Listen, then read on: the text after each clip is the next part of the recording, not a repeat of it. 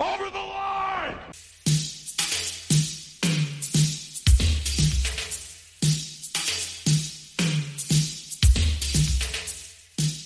Hello, and welcome to another episode of Over/Under Movies, the podcast in which we pick one overrated and one underrated movie uh, that connect in any style, genre, narrative, director, or however we see fit. I am Oktay Ege Kozak. I'm Ryan Oliver. And I'm Erik McClanahan. Holy shit! Yeah, we have. Yeah, Erik. What? Yeah, we have Erik McClanahan's triumphant re- return um, uh, after a while, after he took a little bit of a hiatus. But uh, we're going to be talking about uh, icky and gross and super disturbing serial killer movies. So of course, you know, second he heard that, he had to he had to join in. Fucking knew that was gonna happen. Yeah, it's like yeah, it's like it's like Candyman. Uh, you know, just, second you start talking about like some disturbing, weird, gritty, fucked up uh, horror movie, Erik will be on the scene, so he couldn't help himself as usual. Uh, but yeah, but uh, aside from that, thank you so much for for joining us, man. Um, it looks like uh, we're gonna have you from time to time, and that's that's really exciting for us. yeah. Well, really thanks, man. Yeah, thanks, guys. I'm really glad to be back. It's it's good to be back on mic with y'all. Yeah, yeah, dude. And uh yeah, so we um we are doing the second part of our post Halloween uh horror movie uh picks. These are Ryan's picks and I think the the connective tissue here is like really gritty, grimy, super disturbing uh serial killer films that are told from the perspective of the killer told entirely from the perspective of the killer. Not like psycho where it's just like it kind of like jumps back and forth or something um and uh ryan's overrated pick is going to be the original 1980 version of maniac directed by william lustig and his underrated pick is a 1983 uh german horror film called angst uh which actually translates to fear but um don't be afraid. It's not like it's the original version of the Mark Wahlberg movie or something. but uh, it's a completely different movie. Um, and uh, so, without further ado, let's just hear it from Ryan. Why why'd you pick these two as the overrated and underrated? Um, I, first of all, I guess they they pair uh, incredibly well together, as as you perfectly laid out, and uh, with a little help from uh, Erik, who suggested uh, Maniac um, as as a potential overrated. I didn't remember much about the movie uh, except for the uh, t- terrific head explosion uh, in, the, in the like first act of the movie. That was the like the one thing that I really remembered about the movie. It's Uh, uh, Tom Savini shot his own head. Yes, yes. Tom Savini did the That's the best special thing effects for it. this movie, uh, and they are really good. Um, But I Mhm. think the main difference between uh, Maniac and Angst, um, yes, both films do tell the story from the perspective of the killer, but Maniac has, I, I think there's a, um, I, I there's a sort of distance, I guess, to the movie, um, where it doesn't feel if it wasn't for the fact that it's from the killer's perspective, it would kind of probably fall into the like sort of bargain bin off-brand slashers that were were made in the throughout the 80s in the wake of Halloween and Friday the 13th success. And I think the thing that this movie has going for it other than the the makeup effects is just that it's a fresh take on the serial killer uh, the fresh take on the slasher by telling it from the slasher's perspective. But it, it, it is sort of just like a, a gory it isn't till the last third of this movie that it becomes interesting. It's really it's really repetitive. It's really just kind of like a series of okay this he now kills this person and then takes their scalp and takes to their apartment and then now he kills this person and then ta- and it isn't until like close to the end of the movie where it's like oh now it's finally kind of interesting. Whereas angst is um it's a lot like um you know in uh in in manhunter and in the hannibal uh tv series uh will graham um has the gift has the gift of like having empathy for the serial killer and that's like the struggle for that character that he um you know he always worries that he's going to be in those shoes too long or like what if he's going to come back um being on like on the right side, like come back to to sanity. And Angst is pretty much like 75 minutes of putting you into that perspective. Like it, it is it is not for everybody. Like we sh- I should I should preface that up front. But yeah. the movie like I've never seen a movie like that. Any any movie, uh even the great like movies about serial killers that like really really put you into that perspective and make you understand. There's always some kind what... of moral distance, even in like the most in your face type of films well, even, like this. Even Maniac, there's a somewhat of a moral mm-hmm. distance because you're kind of a casual observer to that mm. character, you know. Whereas like Angst is it's immersive. Like you are you are stuck with this character. You see things from his perspective. You you were with him when he's doing this depraved, deranged, horrendous acts and and there's no way like there's no escape from that like you you are completely in that mindset and i've never quite seen a movie like that uh whereas maniac for you know it does some things well but it just kind of again i think there is a distance to that movie and i think if it wasn't from the slasher's perspective it would just be another sort of off-brand slasher movie mm-hmm. erik do you want to go or yeah, sure. No, yeah, no, I, absolutely. Um, I because I think about what Ryan was saying there. Uh, couldn't couldn't agree more either. Uh, with with your take on both, is uh, it just sort of reminded me of I think it was Christopher Nolan who said it this summer when Dunkirk came out that for him, seventy millimeter is three D without the glasses. I, I might be it might be another filmmaker that said that. Correct me if I'm wrong, you guys. Mm. But um, it just occurs to me that like I, the point of that quote, whoever said it, to me is that like good filmmaking should immerse the viewer and you shouldn't necessarily need a gimmick like 3D to make it quote unquote more immersive. And I think like Angst based on like Ryan you just kind of brewed this in my head as you were talking about how immersive it is is it it's like one of the best arguments for why 3D is not necessary because it is so incredibly terrifyingly immersive. And as a cinematic experience, uh, yeah, I it's it's it's what I love about it. It's what uh, I, I you know what you were saying you loved about it too, Ryan. It's it is it is necessary to sort of give that caveat, warn people that angst is not for everybody. But if you like art film and you're able to sort of watch something that you can be immersed in and also sort of like clinically like just observe something that you normally wouldn't want to, you know, something hard to watch, something challenging. If you like challenging films and or you are a horror fan in any rung of that ladder, you know, of being a horror fan, I think it's at least like well worth someone's time in that regard. So, um, yeah, I, I'm I'm a big fan of this movie, and uh, I remember Gaspar Noé talking about this movie before it was ever as easily available as it is now. Uh, talking about it on Vice, I think, when he was making Enter the Void, and he referenced it with a couple other films. But uh, it, it's one of those things where that's where it got on my radar and ever since then i was like looking for it found a torrent online watched it and then like just to see it kind of bubble up in its own subtle way into the pop culture like the fact that people can find this movie and that there's a blu-ray of it mm-hmm. especially considered the history with the director and the fact that he is sort of embarrassed he made this movie you know stuff we can get into.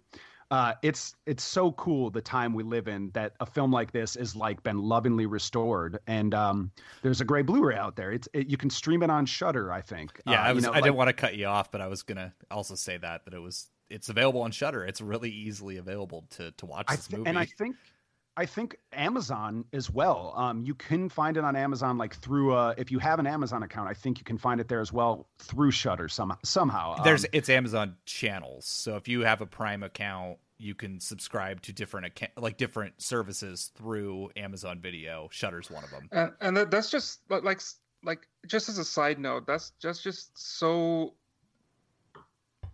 amazing to me so interesting yeah. that we can just do that now because this movie do you guys know the the definition of like the term video nasty like oh, was, oh yes it was so. it was it was a thing especially during the early 80s and in like i think mainly in england like all these yeah. videos like that like there were i think evil dead is like the the biggest one that you can like people bring up but all these videos that were like forbidden or they were like uh banned that people went through, jumped through many hoops just to be able to get like a shitty third dub uh, VHS copy of of movies like this, of movies that have been like super hard to get your hands on. And Angst is definitely like it's the kind of movie that's like a definition of a video nasty. It's a truly mm-hmm. like disturbing um and artistically incredibly well made, but it is a truly disturbing and violent film.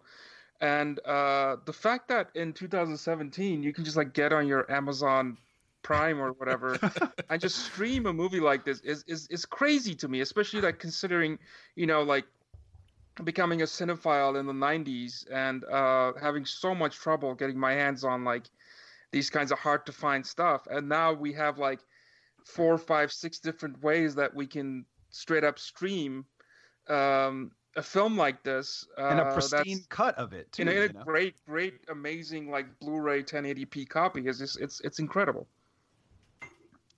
It is. In, in, in, a way, it's in a way it's it's uh it's a it's kind of a gift and a curse. It's a gift in the way that like you can access all this stuff, but it's just it, it also like it kind of erodes the it it kind of brings up the nostalgia of like the specialty of being that like kind of a cinephile or a fanboy who just like the the the hunt of like going after these movies like that that rush of that that that culture of that is like kind of gone like that's that's uh, that that kind of feels a little bit sad for me but at the same time it's like you know, it's uh, don't look a gift horse in the mouth. Being able to um, watch movies like this, like instantaneously, is a uh, is a great great gift for cinephiles. At the same time, I should just add really really quick. Um, I think you said it was a German film, Oktay, but my cinephile nerddom could not let that slide. I, it's Austrian, actually. Austrian.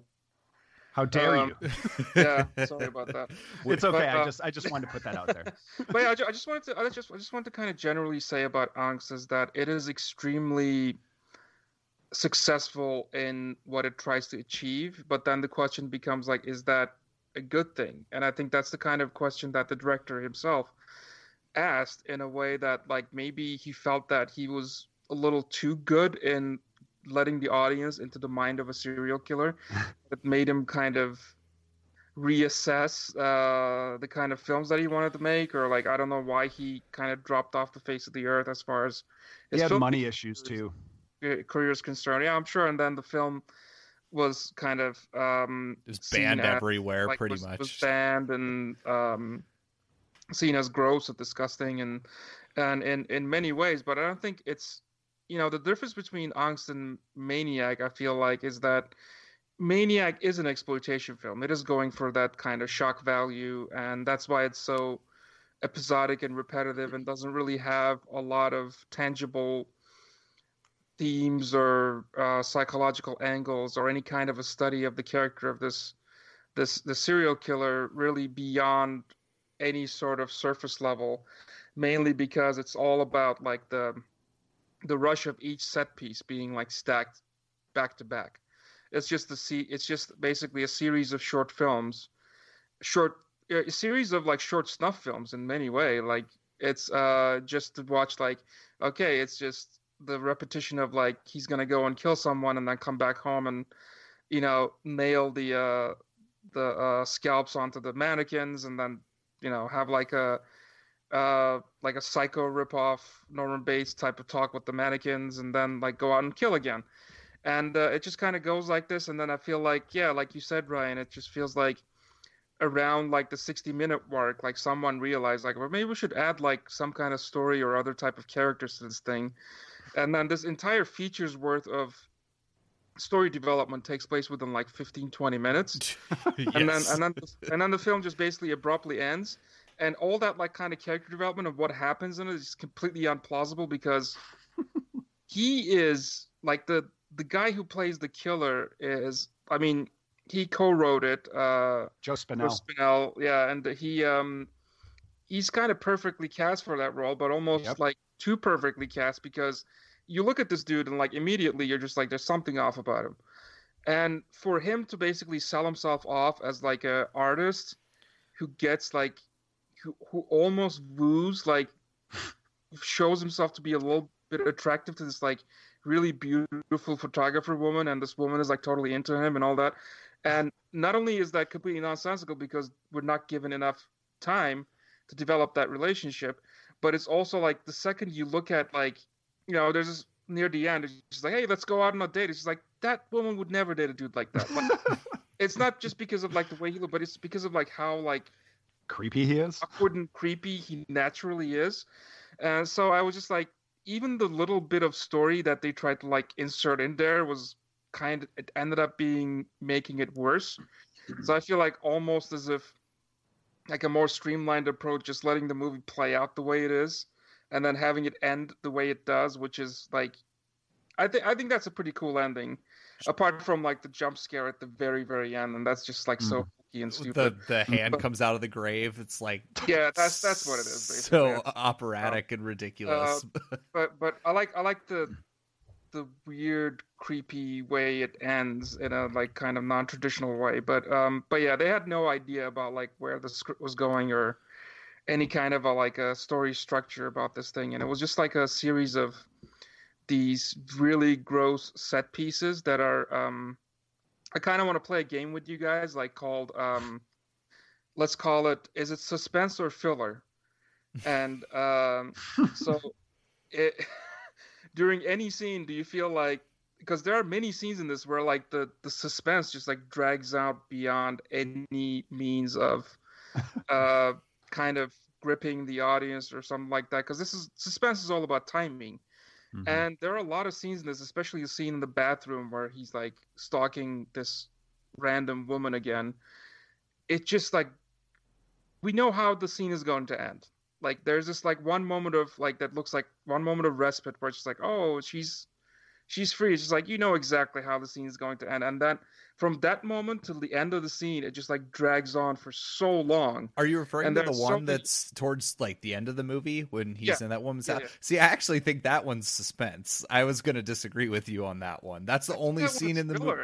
That that that's the only scene in the movie. Oh, see, that's the only scene in the movie I thought where I was like, okay, if more of these sequences were actually like this, that were actually like trying, like, yes, we know how it's going to end, but there was an attempt to like ratchet up the tension, like the way they pivot the camera around the corners and like obscure things in the frame. Like yeah. they actually like they they attempted it where like everything else i mean is you know as awesome as that aforementioned head explosion is you know there's no real tension to that scene. It's just like they park the car so you're just like oh yeah he's gonna come in and do something to them. I don't know what it is but we know exactly what's gonna happen. Like, there's no tension. He just shows up and and blasts a shotgun to his head yeah, so I, I can i can see that at least there's like an attempt at tension but at least uh but but it, it goes so far beyond to me of like how long that section should have been, like that whole scene should have been. It just started to like after a while, it just make, it starts to feel like okay, looks like someone's like really clamoring to get to that 90 minute runtime sure, mark. Sure. And uh, uh, I think maybe the, maybe the reason is because you, you know exact maybe for me I know exactly how that scene's gonna end. I know what the twist is going to be.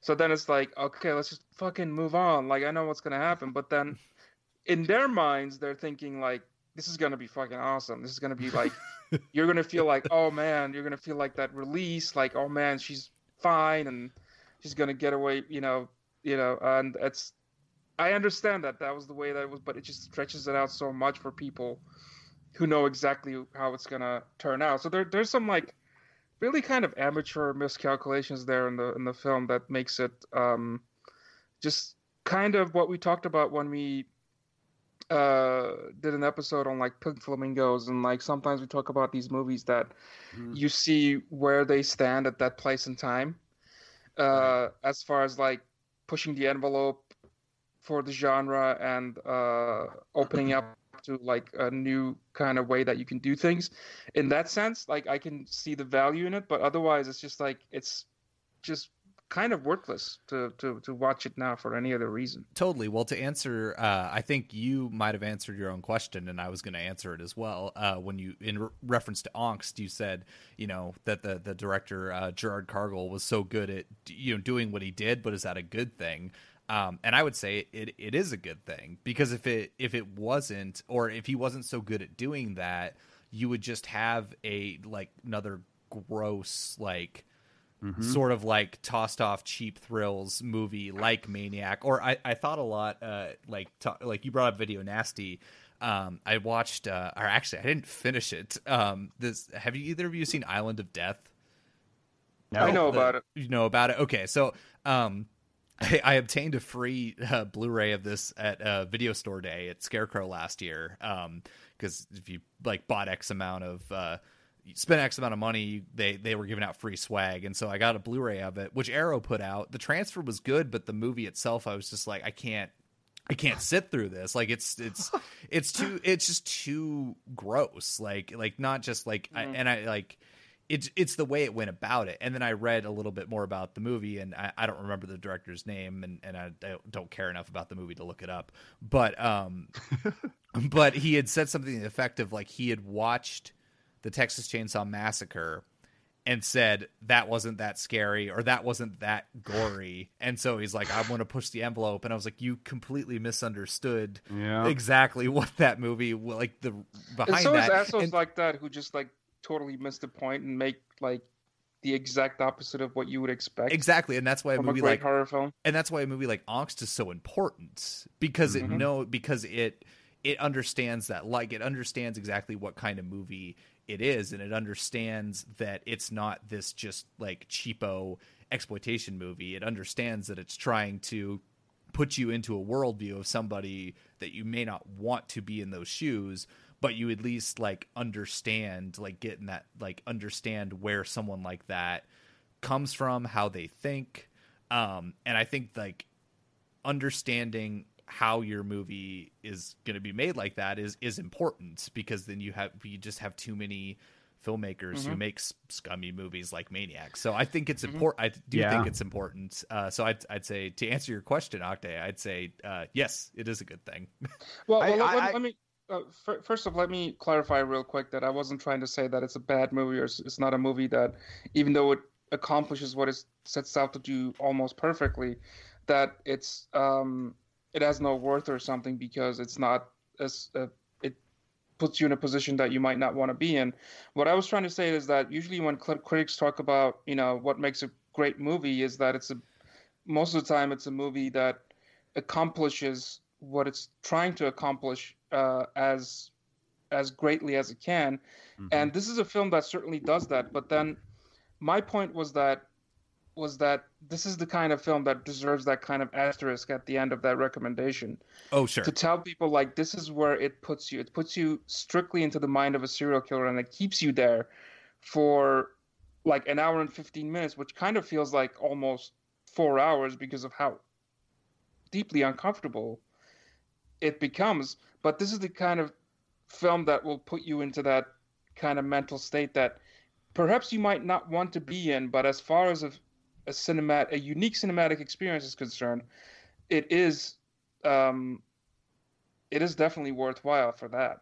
Yeah, it's it's interesting that um, I know what you mean, Oktay. That you're saying like it feels like almost like a, a lot longer than it is, but um, it's actually I, I, get that. I think that would be the case for most people. Uh, maybe it's strange. Maybe it's just another weird aspect of my fucked up personality. I actually think the movie blo- like just breezes by. like it's for one, just the fact that it is like 75, 80 minutes long. Like the Gerald Kargl and the crew, like for the movie, they knew to keep it short and sweet. There is zero filler in Angst. Mm-hmm.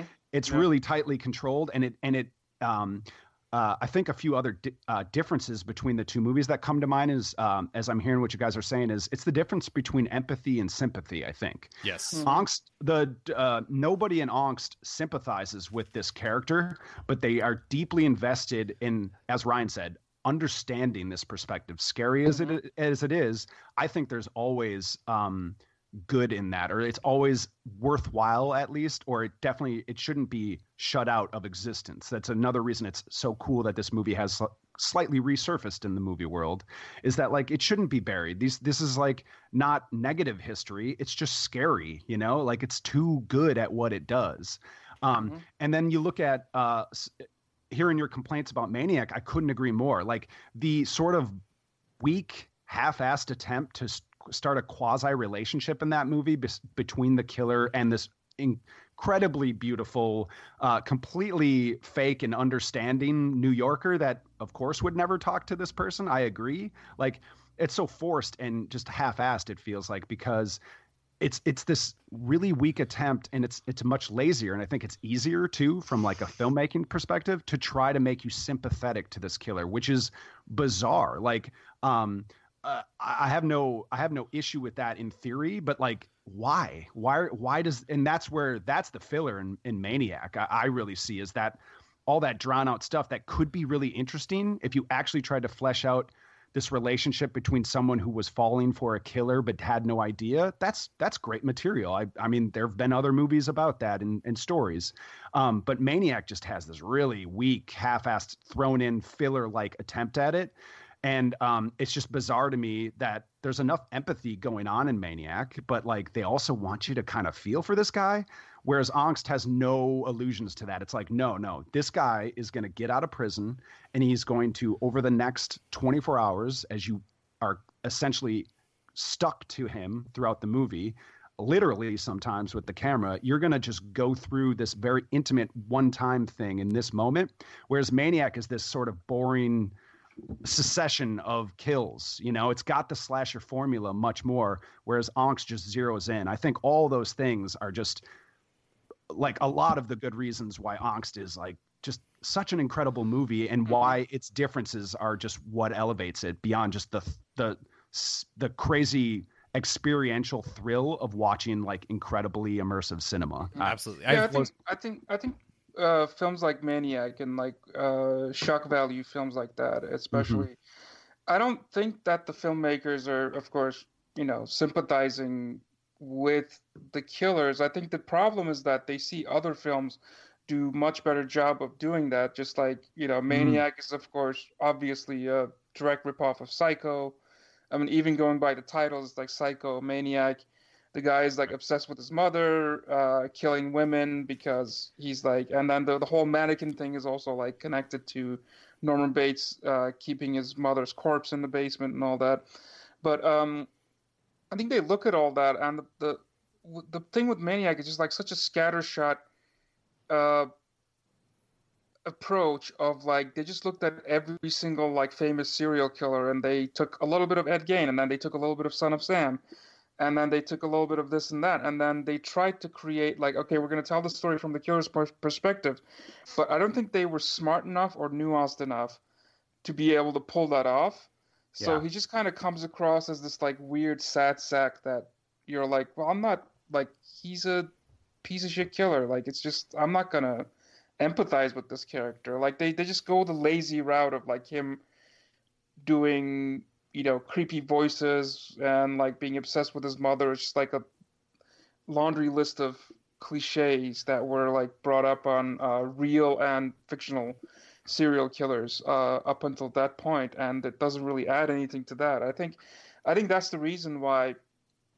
And uh, Angst did a similar research into like I think it's based on like two or three famous like German or Austrian um, mm-hmm. serial killers, and uh, like for like they did their research and they went into it in a way that like okay we're just gonna present the horrible truth of like what goes on in the minds and the past and what happened in the past for people like this in a way that will make you empathize it, but also not make you sympathize with their actions. It's like when um, Ryan brought up the character in Manhunter, and he says something like, um, you know, how much he empathizes with those, like how sorry he feels for them, but then like he wouldn't hesitate for a second to put a bullet through their heads if he caught them. Uh, so uh, Angst almost like revels in that kind of um, in that kind of gray area where you're just like you just want this guy to just stop immediately because the whole time you not only are you seeing him like plan his murders you're also privy to his head through yes. all these voiceovers and those voiceovers never give you a single second of respite from yep. the horrible narrative because even in scenes where like nothing seems to be really going on like for example he's at the diner and he's eating his sausage and he's just like staring at these girls, which is kind of inherently creepy, but it's not like a horrifyingly like tense scene like the uh the hallway stabbing and stuff like that. But yeah. but then you're you constantly hear his voiceovers during like quiet moments like that too, and he's just like uh, you know, planning on how he's going to like kill these girls and like what he's gonna do, and like it's constantly like, it's that mixed with like his inner monologue about his past and how his like mother abused them and how like all these people abused them, how his stepfather abused them, and just like going through all of that uh, to give him kind of like um, to give the audience kind of a reference point about like where this guy is coming from, but then at the same time, the director does this really smart thing of uh, juxtapositioning juxtaposing the the voiceover where he's talking about like all this horrible stuff that happened to him as a child that voiceover almost always pops up whenever he's doing something horrible on screen Mm-hmm, mm-hmm. so there's always that push and pull about like you know my mommy beat me and my stepfather abused me and then blah blah. But then that's the voiceover. But on the screen you're seeing images of him like hor- horribly drowning like a disabled man or something. Like it's just like Mhm. it's so it just goes through that push and pull and just like never really like lets you go and that's why it's it's like such a powerful experience Absolutely. Just real quick, I, I want to hear what Ryan has to say. I'm sorry to cut you off, but it, it occurs to me really quick that um, what you're saying, Oktay, is another reason I think Angst has actual value for, for watching, for going through the experience, for having empathy. Is think about all the um, uh, m- monsters, whatever you want to call them, uh, predators is the best word, uh, that have been outed in the last month or whatever since Harvey Weinstein. Like, if we think about that mentality of a lot of them when they have tried to respond to these accusations, it I feel like angst gives you that that actual insight because it's so well researched to the psychology of a fucked up in this case a psychopath you know but also a sociopath which is a little bit more that we're dealing with with uh, the the people that have been outed lately as like you know being predator, predator predators and stuff is you see that sort of behavior trying to justify or actually make you feel bad for them while they're doing that horrible stuff or while they're trying to quote unquote apologize. You know what i mean? Like that's why i Mhm, think yeah. you don't you, i don't i don't know about you guys but after the election last year i don't want to feel naive to things anymore. I don't want to be surprised by um, I don't want to know on a daily basis the horrors that happen in this world. You know, there's only so much you can take, but I don't want to be oblivious to it. And Mhm. angst has value as well to just like a little bit of insight to how fucking cr- sociopathic minds operate. And I think I, you know, understanding that a little bit better makes me better equipped to like deal with horrific news that keeps coming out and actually maybe do something about it so it can happen less in the yeah, future. instead of if this is just feeling completely helpless and being about like, why would people act like this? It doesn't make sense, and then you're like, it's still horrific, but it's it's I know what what's going on. Well, I know that's where they're what- coming from. That's what powerful cinema can do, because that seems to be because all three of us, you know, we we're clearly film lovers, and that's sort of how we see and process the world and everything that goes around us through the things that we love. Uh, and for the three of us, that's that's cinema. And so I feel like you know, watching a movie like this that doesn't uh, that doesn't sugarcoat anything, that's like, yeah, these these people do exist in the world, and and it's it is refreshing like not refreshing uh, may not be the right word but what what I'm what I'm but what I'm trying to say is like to just to just understand somebody that you may not know like understand yeah, a no, world no, that you may no, not matter, know no matter no what matter, it is. Like, no it- matter what it that, is That could be something completely um, innocent, or it could be something completely horrific Yeah, like this. it could be this or it could just be tell like a people stories brutally and without you know and that that was actually um you know for me the masterpiece of and the beginning uh point for all of these like serial killer movie told it completely from a serial the killer's perspective the the clear masterpiece to me in that in that subgenre is peeping tom I just watched that the other day for the first time. oh great uh i hope you did you like it I loved it. Yeah, that's like movie's a masterpiece. And uh, but Michael Powell's reaction to the um, I mean, people thought of you, you watch Peeping Tom now, and it's just it's kind of quaint in comparison. But like in 1960, the way that people reacted to films like Maniac or Angst, that's what people thought of Peeping Tom. They thought Yep, it was just like yep. sleaze, trash, exploitation, just violent for violence's sake, and it was just people just thought it was disgusting. And um, Michael Powell's reaction, and part of the reason why he kind of went away for a while, and people usually uh, dress up that story as if like he wanted to like just he was still clamoring to just keep making movies, but then like you know his reputation was so destroyed by Peeping Tom that he was kind of like shunned, and there's there's a there's a bit of that, but at, also at the same time like the depression, the shock that came from like the this like immediate visceral negative reaction to the story for Michael Powell was a big deal because he was looking at it as just another story to tell. He was like, this is the story, this is the character, and this is the story that he wanted to tell. But at the same time, it's like he couldn't soften the blow. He just wanted to like tell the truth about how a character like this operates.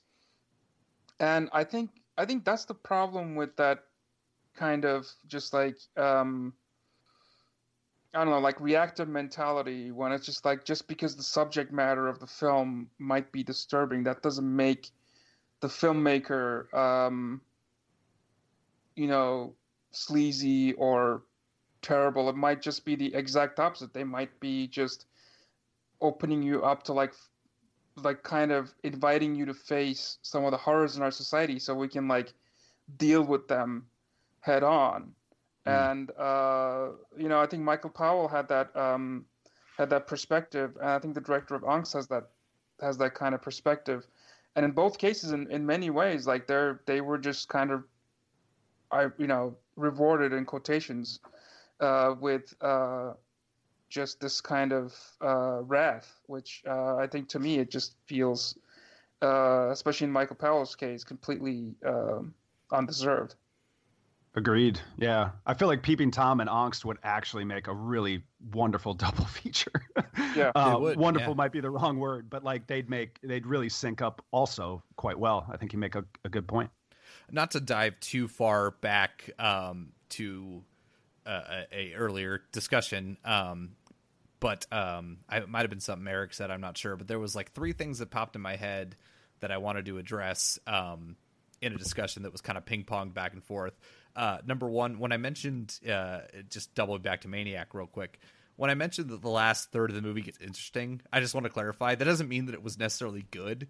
It's just like it's just yeah, like, it is. But oh, but oh, yeah. but, but like that, if that was the whole time, because the idea if the whole movie had been the idea of this ki- like this killer, but he was like a functioning psychopath, like that we saw him in like, like American know, like, Psycho or something. Well, like yeah, like American Psycho. That's a good comparison. I was gonna say even like Erwin Leder in Angst, like the scene where it's like mm-hmm. he's talking about this horrific shit, but he's just eating a sausage, and he just mm-hmm. he looks creepy just because of his demeanor, but like he's just he's doing a normal he's doing a normal person thing. He's just eating food. And so it's like if it was something like that, where it's like this person's functioning in society, but also he does this terrible thing, that would have been more interesting. But it's obviously it's not built up really well. Um, secondly, I know Erik mentioned something about like the following the character literally with the camera work. We should probably eventually get to, and I'm going to yes. butcher his name, but uh, Zbigniew uh, Rybczynski. I think that's I I, I probably screwed it up. Yeah, I, I did my best. Um, I did my best with that. It's it's a hard name to pronounce, but he's a Polish. Oh my god, it's incredible. Like, eh, you know, we we've um, you know, there's um, ah, what's his yeah, name? I, think I think Spike Lee was taking notes. Well, Spike Lee or or or uh, Benoit Debie was who was I was about to mention, yeah. who's Gaspar's yeah, cinematographer and shot Spring Breakers and Lost River. Like he he um like he definitely took notes for that movie too because like it, it cam- always has that like camera attached like a foot away from the actor. Requiem for a Dream, and just like too. following what mm-hmm. they're doing. Yeah, it just it it does an amazing job of like literally placing you almost inside even, the mind even the, the fucking hangover used a similar shot from this movie yep. there's the shot mm-hmm. when they wake up from the bachelor party and and ed helms like the camera right. strapped to him and i was like when i saw angst i was like oh my god even that movie references this movie that's See, like that's some far-reaching shit i think angst as far as i know i'd love it if anybody that listens to this show has an earlier reference but i think this is the first movie where they actually did that because cameras were still pretty heavy in 1982 or 83 when they were making it, but like it was light enough to be able to make it work. And um, yeah, because I, I that was the first one of the first things I thought when I saw Angst for the first time. It's like, wow, dude, like they were so ahead of their time. When you see with much lesser or bulkier, heavier, more difficult equipment that they can pull these things off that we see it's almost like it's uh it's sort of passe now that it's in a hangover movie you know like right that's incredible i love that jolt of that when you catch an older film uh but uh yeah it, it's i'm so glad you brought his name up ryan because there's actually a lot of reports that um even I think Gerald Kargl, the director, he might say it on one of the Blu-ray features, or he's been quoted in interviews as he actually Zibig Rib, Ribazinski, the the DP, is kind of by all accounts the one most responsible for this film. It's more his film they think than than Kargl. Mm. He also he's also the editor. We should point right. out and a and a co-writer with Kargl, and mm-hmm. uh, apparently Kargl had uh, it had to do with he had really like bad debts that were like happening while they made the film and it was like taking over a lot of his time i, I believe and mm also that he was just becoming more removed from how intense the the film was that it became it was in a way it sounds like um a more i guess fair sort of handing off than something you hear about like with poltergeist you know that like spielberg directed it but tobe hooper's credited you know but like this mm-hmm. is by most accounts that this guy's behind it and um that I mean, have you guys heard about the the like mirror effect he used with yes. his camera work?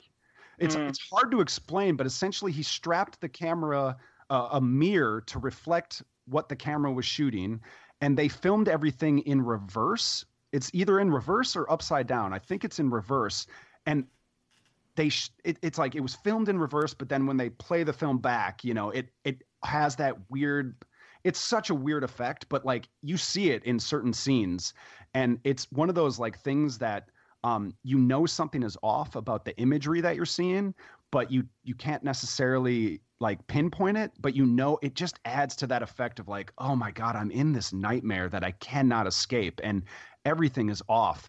To be honest, I think David Lynch would love this film. You know, mm-hmm. uh, he might uh, already do. Who knows? I yeah. don't know if he's not a record saying it, it has it, a very but... like the the, the makeup in it, especially like the old one's makeup, has this oh, like yeah. very exaggerated theatrical, cakey, uh, cakey, like yeah, very like nightmare logic look to it, in in many ways, which like really adds in the uh, the really kind of off-putting spooky element beyond what an uber realistic uh, depiction of like uh, a serial killer like like the Henry portrait of a killer uh, right. does in this way of just like very straightforward uh, in your face, like no real like embellishments kind of thing.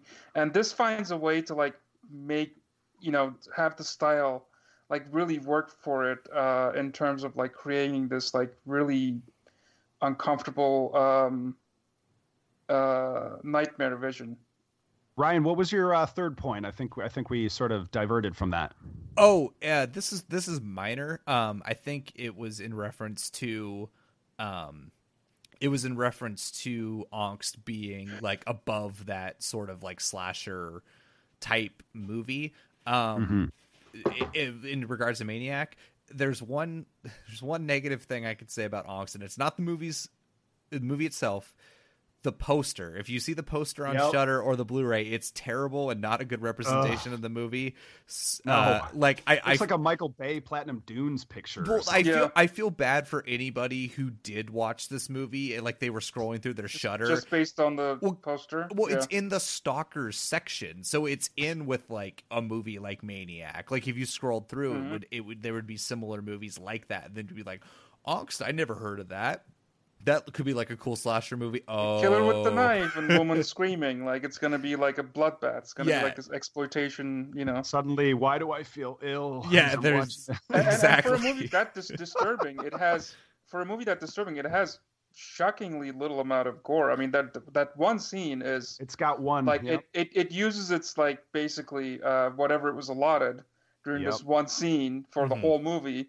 And but boy, the rest is it of it, fucking brutal, man. Whew. Yeah, it's it's fucked up. Well, that but was that was uh, where my like Island of Death, Texas that's what Chainsaw. People think is gonna be exactly. Well, that's where I brought in the like Island of Death, Texas Chainsaw Massacre thing because like this movie isn't gory, like that gory, you know, the, except for the that scene you brought up, and it's the same with Texas Chainsaw Massacre. Like people think mm-hmm. that movie in their mind they remember that be, movie being more like gory than it is, but it's because it's so experiential and it's so raw and it's so in your face about it that Mm-hmm. that you feel because you've been put through the ringer you feel that it's that uh violent uh because it's that intense and so um, Tobe Hooper was actually going for a PG rating, which was like that was insane on its own right. But he also yeah, as much as he- he's, yeah, Well, he also, you know, as much as you guys know that I really, really enjoy the second movie too, but like, Yep. Jesus Christ, like he said in the commentary, he's like, yeah, you know, there was, uh, you know, I mean, rest in peace. Like we we miss Tobe Hooper. I'm not not speaking ill of him whatsoever, but he did say on the commentary for part two that he's like, yeah,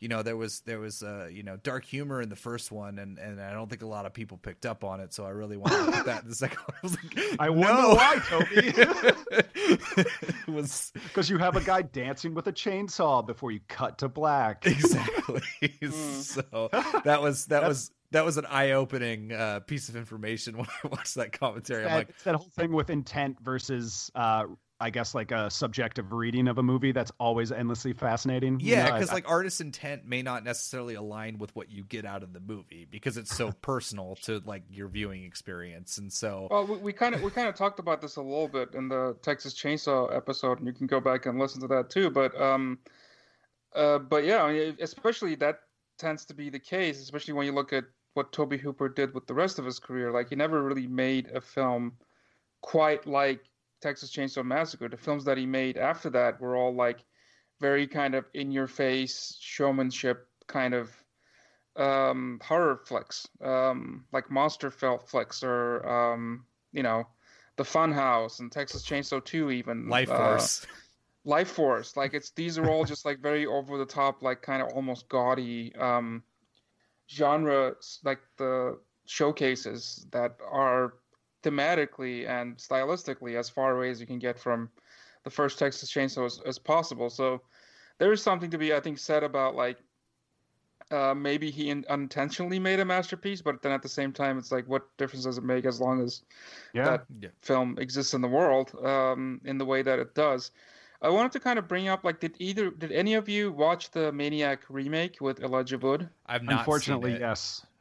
uh, i've not seen Ryan, it what'd you no. say? You i did you haven't not seen it? no I I watched a lo- little bit of it. Uh, It's definitely not enough to. Um, is it? It's terrible. Oh, you have seen it. I have. Uh, sorry, er- yes, me, Erik. I have seen it. I spoke Oh, over okay. Ryan I- earlier. oh, I'm okay. sorry. I'm sorry, dude. I thought, I thought no, you, said it- you, you hadn't seen it. Yeah, It's I, I saw, I saw, I saw just a little bit of it, and it just does this like really. Yeah, I can't, I can't really say it's terrible or great because I didn't like really make it that far past, but it does have this thing where it's like, yeah, the casting might be smarter because Elijah Wood immediately doesn't come across as a creep. Right. Uh, so it's like it goes for that like you never know who's going to turn out to be the real sicko kind of uh, ambiguity, but then at the same time it does have that like uh, more spiffy, cleaner, like more like stylized like uh, look that like really bothers me when people remake like really grimy, gritty films like this. Uh, yeah. Yeah. you know it's because it's just like it's it's such a such an attractive kind of almost like a 90s mtv style look that it's just like really doesn't gel with like how awful the actual material on screen is and that's always the case that i you know that that's always the criticism that i always bring up like the platinum dunes remakes or Right. uh, the, the Hills Have Eyes remakes, for example, it's like, you know, why is even though they they're almost like shot for shot remakes, why is the Hills Have Eyes 2006 version like kind of a depraved piece of crap, and the original is like so it's still so effective still, and that's and there are many many reasons behind that as far as like the talent of the director and all that stuff goes, but um, but I think part of it is with with films like this is because um they kind of sidestep the the organically uh, kind of grimy, dark, uncomfortable look of films like that and make him look way too attractive for what they're for what the uh, the context of the story is. It's like the wrong. It's, it's like the wrong uh, ways to make a remake different. It's like I'm always glad to see a different tactic if they're going to remake something. But it, yeah, it's like it, it, I'm with you. It almost never really comes out good in the end that way. So Erik, you sat through the whole thing, so so you I did, and like, you know, it doesn't get better. no, and uh, to be honest, I think I was being quite a bit hyperbolic. It's been since it came out in theaters. I think 2012 when I saw it, so I'm a little fuzzy on it. I, I just remembered thinking like I was pretty underwhelmed. Um, but it's it is interesting to note about the Maniac remake that it is an example of to circle back to the beginning of like it was released in some theaters in 3D, and it has that Enter the Void. The camera is the POV of the killer, so it's it's literally a bad it's the example without even realizing it. It's another connection these movies have in a weird way that like to what i was saying like Angst doesn't need 3d it's so fucking immersive in the filmmaking it's just an argument against it. And then maniac the remake is another argument against it. It's it's just and, funny and the idea of like of, a, of a film of a film like that like just being marketed or being put out there as nothing more than like a popcorn fun piece of entertainment as if you're like walking in to watch the next Marvel movie or something, but then you're seeing this like really depraved, uh, violent, horrific story of like told from a serial killer's perspective. But it's in 3D, so it's gonna be like we're gonna have fun, kids. Like that kind of approach like makes me feel really icky. It is worth saying that Elijah Wood. I think you referenced this Oktay already, but Elijah Wood is a much more interesting casting choice because he can conceivably have a relationship and they do have that subplot if i remember right in the remake. And it is more believable. He can be creepy but also you believe that he like can he could actually have a relationship with women if he could pretend to be normal you know like that works and then uh, if i remember right i think the score it's there's a really great score in the remake by rob mm. i think is his name or he's a dj or something i, I don't know but uh, the synth score for the maniac remake is um, i actually listened to it a lot and uh, much better than the movie it's with. So, well, should we also mention the Klaus Schulze score for Angst? I don't think we even yes. brought that up either. Oh yeah, yeah. MVP. Yeah, yeah, that's it's great. Of Tangerine Dream, or he was briefly a part of Tangerine Dream. Yes, yeah, that is that is true. Yeah, the score is incredibly affected by not just taking the front stage. Yeah, yeah. At, at any point, it's just it just it's like goes rhythm. with the experience. It's almost like the the soundtrack to the killer's mind, just like the voice the voiceover lets you enter the killer's mind whether or not you wanted to. The soundtrack, the the kind of like the rhythm of the soundtrack, kind of like fits in there as well. So everything is just like is working towards this like 100% immersive experience. But then the asterisk of that, like I mentioned, the that recommendation goes like, this is what you're getting into. Like it just depends on like whether or not you want to go through that kind of an experience. Yeah, it's almost like the the there's like these weird kind of bass synthy hits I remember through the like it's kind of staccato and like the rhythm gets thrown off in the movie throughout it in Angst, and it's almost as if like it's the his brain or like it's like his brain convulsing in his head and he, it's like making him aggravated. I don't know it has such an effect like that with the sound design. Like in the op- one of the opening scenes is him getting out of prison and there's this like amplified water dripping effect which would drive anybody it's you know literally using water torture techniques to like get in your head the movie. Um, mm-hmm. i just love that kind of effective stuff because sound design or sound and score is like the thing I'm finding myself geeking out about more and more when I see a really good film. Um, it's kind of that thing where it's like it's your cheapest special effect as a filmmaker, and the ones that use it the best give uh, it's that it's the thing that I think makes it the most three dimensional as a viewer, the most immersive. You know, which is just a word that, for good reason, keeps coming up in this conversation. Yeah. Yeah, absolutely.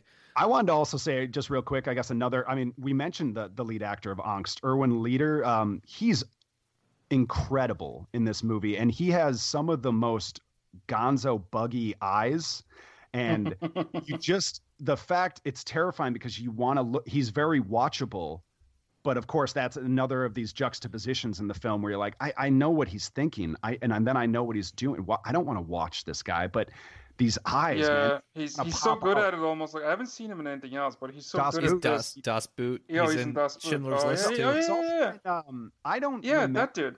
He's also in uh, a movie that one of the last ones I think was my picks when I was on the show uh, more regularly. It was he's apparently in taxidermia. He's at least credited on IMDb, but like yeah, like it sounds like you. I don't remember him from the movie, which is weird. Maybe he just looks maybe it's like 20 years later, so maybe he just looked different. But um, no, apparently, I was, I was, yeah, I was gonna say that it's uh, if this was his only credit, like it wouldn't be surprising if someone made a movie about the making of it, and it turns out that he was an actual like real serial killer, no, just like, like, that that that uh, Shadow of the Vampire movie where it's like right, the making of Nosferatu, but like Max Schreck is like an actual vampire. I love that. That yeah, it's such a cool concept.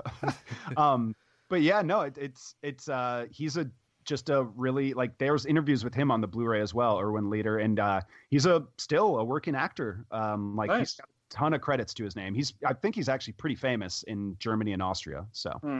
he's really good in it. I have yeah, to definitely give him that. So here's another weird piece of trivia about Angst, um, and it has to do with the DP, whose name we keep murdering probably, but Zip Zbigniew Zbigniew Rybczynski. Okay, so this guy, the same year that Angst, uh, I guess quote unquote, came out, 1983. It's also like it didn't really get a release, but that's when it was like released, I guess. This dude won an Oscar for a short film called Tango this po this this guy that's the DP. So the same year that this dude made this like completely buried, undervalued at the time, uh, disgusting to most people who saw it movie Angst. The same year he was accepting an Academy Award for a short film Oscar. It's uh, it's both proof of like actually how deeply respected that guy is, and uh, I just it puts a smile on my face. I can't fucking believe that that would happen. yeah, no, that's really cool. It's that's awesome. I actually didn't know that. That's pretty. You can find you can find the uh, short film Tango. It's called, and just make sure you look up 1983. It's on YouTube, and oh, it's it... like really, yeah, it's like really um, kind of just old fashioned stop motion, but it's mm. super clever short film. It's, I already uh, googled his name so I could try and pronounce it decently. So, and that's like the fourth thing that popped up is the Tango video. So I'm definitely yeah. gonna check it out when we when we disperse. That that's awesome. I recommend it. Awesome. Cool. Well, I think we're probably getting pretty close to wrapping up. Uh, um, yeah. And sorry right, to take over. Yeah. I know Oktay's the one yeah, kind of like emceeing. What do, what do, you guys? Uh, yeah, what do you guys think? Should we start uh, wrapping it up? And uh, do you have any like final words to say about either of these films? I think I've said my piece, though. I'm about to. Uh, I'm about to make Joe Von Oppen proud. Uh, if you need to get your William Lustig fix on, yeah. Maniac Cop 2 is his magnum yeah. opus, so you should oh, definitely oh, check that out. yeah. You're uh, after my co-host heart, Ryan Oliver. have you seen have either of you seen the Maniac Cop movies? Ah, uh, when I was a kid, um, like in the early 90s or something, I've seen I think the first one, but yeah, those movies are are appropriately schlocky and yes. stupid. And that's what William Lustig was kind of uh, is that the that guy's name, the director? Yeah, yeah. That's what he was kind of destined to be, and that's why Maniac is like so frustrating at times to watch because he takes he's taking himself a bit too seriously but then you have, you know, because Maniac Cop, I should like catch up with again because doesn't it have like Robert Z'Dar and like Bruce Campbell Bruce in it? Robert Z'Dar yeah. is the Maniac Cop. Is the Maniac Cop? Yeah, yeah exactly. You, you can't you can't mistake that jaw, dude. Like it's yeah, of course. It's, it's yeah, yeah. of course, being a huge fan of uh, Samurai Cop, I have to. I have yeah. To. Um, but yeah, yeah, I haven't seen. There's three of them apparently. I did not see the third one, but um, Me either. I've seen one and two. They were on Hulu briefly. I don't know if they are anymore, but. uh I caught them when they were on there, and uh, yeah, I mean, as you said, Oktay, they're appropriately schlocky. They know what they are, and and they're a lot of fun. Um, but Maniac that, is, but I should I should catch up with them again. You should, but yeah, that it is what makes Maniac frustrating. Is it's just like it's you see the movie it could be, and then it's right. just kind of perfectly content. Again, uh, you know, I, I've already uh, belabored the point, but I just I really think it would have gone the route of like the mutilator or pieces. Uh, you know, if it had it not just been had it not been from the killer's perspective, it would just be another like knockoff slasher movie. Yeah, pieces is exactly what you think it is. I thought about pieces a lot. Tagline in film history. When I rewatched this, because uh, I hadn't seen uh, Maniac since I saw Pieces. Um, the uh, I mean, granted, the pieces isn't from the killer's perspective or anything, but like the sort of end game of what they're doing with the uh, their victims is like really similar, and it, I had a hard time taking it seriously in Maniac because because of pieces. so. All right. Well, um, yeah, that about does it for. Um... Ooh, could I just have a few more yeah, closing go ahead. thoughts? Oh, sorry, sorry. Go ahead. No, no, it's okay. I'm sorry. I, it won't be long. I promise. Um, yeah, I guess for me, like in closing, the real difference between the movies is Angst is like this crazy art house version of the type of movies we're discuss- discussing, and I think it's this glorious like, uh, in terms of using cinematography and the other tools of cinema to tell its story. It's sort of this beautiful combination in my mind of like the innovation of two films that should never otherwise be joined together, but Citizen Kane and Evil Dead 2. It's just got this spirit to it where it's like crazy the shit that they put together. Uh, to make angst come to life. And Maniac, although it has some qualities, it's not awful by any means. It's just more of that like generic like rah rah metal kind of like yeah this is fucking crazy movie that like mm-hmm. I get I don't be I don't begrudge anybody that likes that and we're not trying to disparage that it's just like it's less it's less appealing to me in this kind of movie. Um, so yeah, I mean they're kind of incomparable, even though they're so much alike uh, in terms of like my respect for the for the two films. And just lastly, if anybody's still on the fence, if you've made it this far and you're on the fence to watch Angst, I'd say if you've if you got into the Netflix show Mindhunter at all, Angst is a movie you should watch because it'll it'll like that character in Manhunter that uh, Ryan referenced. Um, you know, Ma- Mindhunter operates in similar uh, territory, you know, just trying to understand a killer's mind. Um, so I think that would be of interest to anybody watching that. Or also, um, I, I really like the writer Chuck Klosterman, and he has this weird obsession with serial killers he's written about in some books of his. And I always thought when I saw Angst, I was like, this is the movie for Chuck Klosterman. So if anybody knows the references, I that reference, if you've read Chuck Klosterman's writing, um, hopefully, this also helps you want to give Angst a chance because it's an amazing film. Sweet, here, here. All right, well, um, yeah, let's let's start wrapping it up uh, right about now, and um, thank you so much for listening to our last uh, Halloween episode of the year. And uh, make sure to uh, always check us out on the playlist.net at the, the podcast section on iTunes and uh, SoundCloud, and I think Stitcher, right, guys? Yep, we're on Stitcher. Yeah, and uh, make sure to check out the other playlist podcasts like um, Erik and Joe's Adjust Your Tracking and Binge Worthy, and the regular playlist podcast that Ryan appears in uh, from time to time. Um, oh yeah! Before we uh, before we sign off, I do want to uh, tease the um, my picks for the next episode, and that's going to be the that this one episode that we're gonna do before we head into our regular year-end episodes where we talk about our our overrated and underrated picks. And we're uh, it looks like we're gonna have uh, Erik joining us for those as well. So we're really excited about that. Uh, but he's not. He's unfortunately not going to be joining us for the next episode, mainly because there's nothing weird or fucked up about the the, the movies that we're going to be talking about. I'll never outrun that reputation yeah, that's, that's that's that's never gonna happen, dude. I've earned just, it. Just just embrace it. Yeah, exactly. um, but yeah, it's gonna be uh, since it's gonna be we're gonna be in the middle of the award season in December. I just thought it could be interesting to talk about uh, three Best Picture Oscar winners that I find to be all underrated. Uh, you know, people always talk about overrated Best Picture Oscar winners. Everybody has like a laundry list of movies that they think shouldn't have won that year and some other movies should have won and st- stuff like that. So I thought it could be interesting to talk about three movies that I think uh, that won Best Picture, but I think are not really like talked about as much as some of the others. Um, it's going to be uh, the first pick is going to be F.W. Murnau's um, great melodrama Sunrise, which I insist, like a lot of other uh, film critics that it is actually the first uh, Best Picture winner. Uh, we'll talk about the details of that. Um, and then we're going to move on to 1945's uh, great but incredibly disturbing, especially for writers, um, mm-hmm. Uh, drama, um, The Lost Weekend. And then we're going to move on to 1955 Best Picture winner uh, Marty, written by uh, young Paddy Chayefsky. Of course, a lot of people know him for uh, writing Network. Um, so yeah, we're going to be talking about these three films about in, in context of the Oscars and the the award season history. So uh, hopefully you'll join us for that one, and then. Um, yeah, yeah, and uh, that that about does it for us for this episode. Um, signing off. This is Oktay Kozak. I'm a film critic and contributor for um,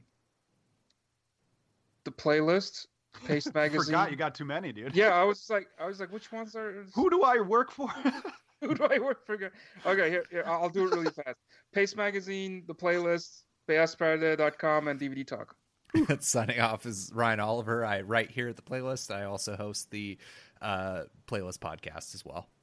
Signing off, Erik McClanahan. I don't write shit. I only do a podcast, bitches. I just, I just do adjust your track. Look at my podcast shit. That's right. You goddamn right. Um, that's me. All righty. All right. Thank, thank you so much for listening, and uh, check out these these films and have some jolly jolly nightmares. Thank you.